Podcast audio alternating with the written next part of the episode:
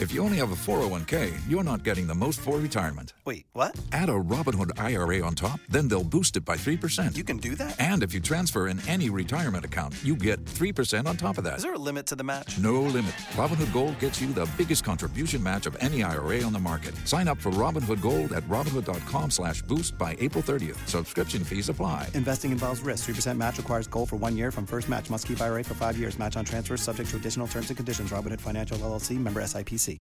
Hi, thanks for joining in to the Expressing Motherhood podcast. It's seven ish in the morning, and my husband's taking the three kids to school, so I have a quiet house to myself for a little bit. Uh, it was interesting. Right before I went to bed, I read an article about how more women are showing up in the ER now due to alcohol complications. And they said they've seen a real increase in the ER. And then they were talking about the factors that are leading more women to drink.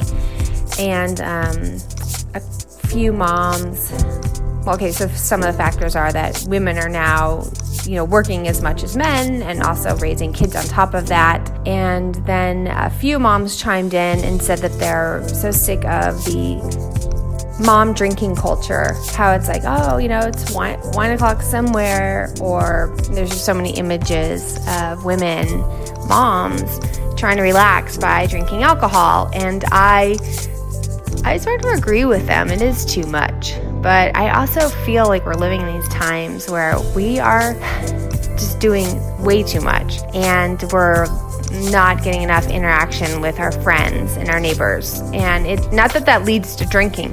this is a tangent. But man, I don't know. Every mom I know just keeps saying it's too much. So if you're feeling that way, know that I'm certainly feeling that way here in Los Angeles, and a lot of other moms are feeling that way. And my friends in South Dakota and Minnesota and Iowa, where I kind of come from, they are feeling the same way. So and then I read that article, it just made me think about motherhood. Anyway, you are about to listen to Tatiana Mariesa. She was just in the Silver Lake show here in Los Angeles, and Tatiana is gorgeous. I met her at a mom event here in Los Angeles, and she was working with a baby strapped to her, and she is African American, and I'm always, you know, working to get more women of color in the show. And so, I, you know, we just started chatting naturally, but I was so excited when she uh, submitted a few months later for this show. And she is hilarious and has a lot of children.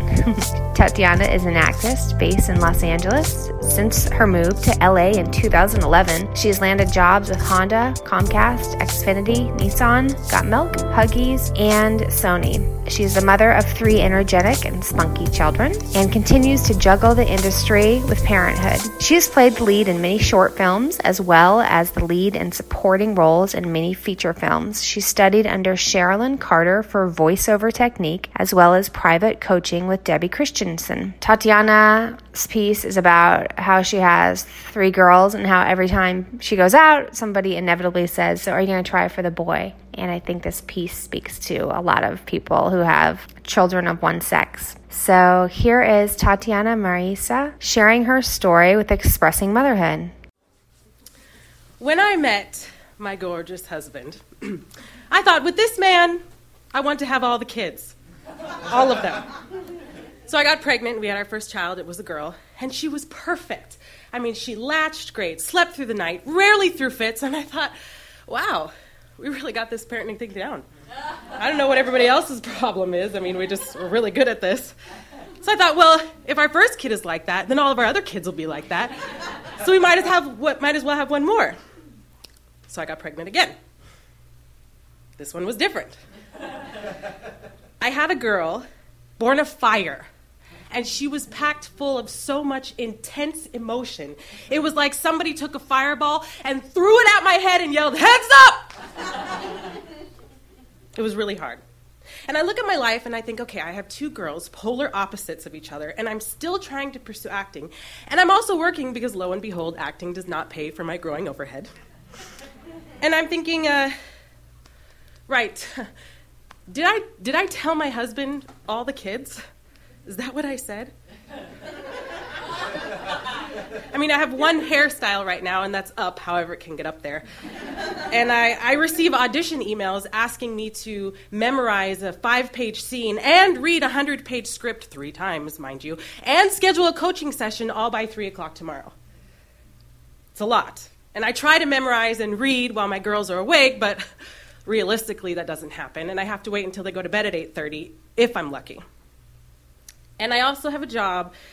I juggle that to work sporadically around my child rearing, around my husband's two job schedule, and around the occasional audition that I would get. Uh, that, that, that was a lot. It was a lot. So I have two kids, and I'm thinking, okay, you know, I would love a boy.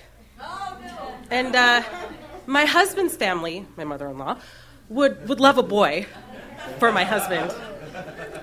And I'm, I'm out with my girls, and all of a sudden, random people come and they say, Oh, wow, your little girls, they're so cute. Are you having a boy next? I'm like, I don't, I, I don't know if it's going to be, I can't control that. but I, don't, I can't tell you how many people offer their comments to me. So we decide, all right, you know what? We got the hang of two girls. Let's have another baby. So I get pregnant. Man, this pregnancy is different. I'm like, it's a boy, it's a boy, I know it's a boy. Like, I, I, I feel different. I've had dreams it's a boy. I have dream of boy names. I'm like, this is a boy. So we go to the doctor's office. The big gender reveal is about to happen, and I'm like, boy, boy, boy, boy, boy, boy, boy, boy, boy. And the doctor says, You're having a girl. I say, Wait, what? No, no, no, no, I have two of those. So, what am I really having? what am I having? He says, I'm 98% sure it's a girl. I said, wow, awesome. and I go in the car and I call my mom and I cry. I didn't cry because it was a girl.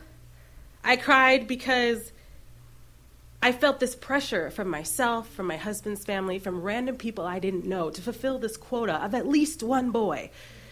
And if this was a girl, then that would mean that I would have to have another kid. and that would mean I would have four children. Because in reality, I'm, I'm backtracking on this whole four kids scenario. So I'm like, okay, okay, I, I, I don't think I can do that. I, I don't want to do this again. I don't want to be pregnant again. And I definitely don't want to have four kids. It's utterly and completely intimidating to me. So my third little girl arrives, and she is chubby and cute and loud, and I love her, and I can't imagine my life without her.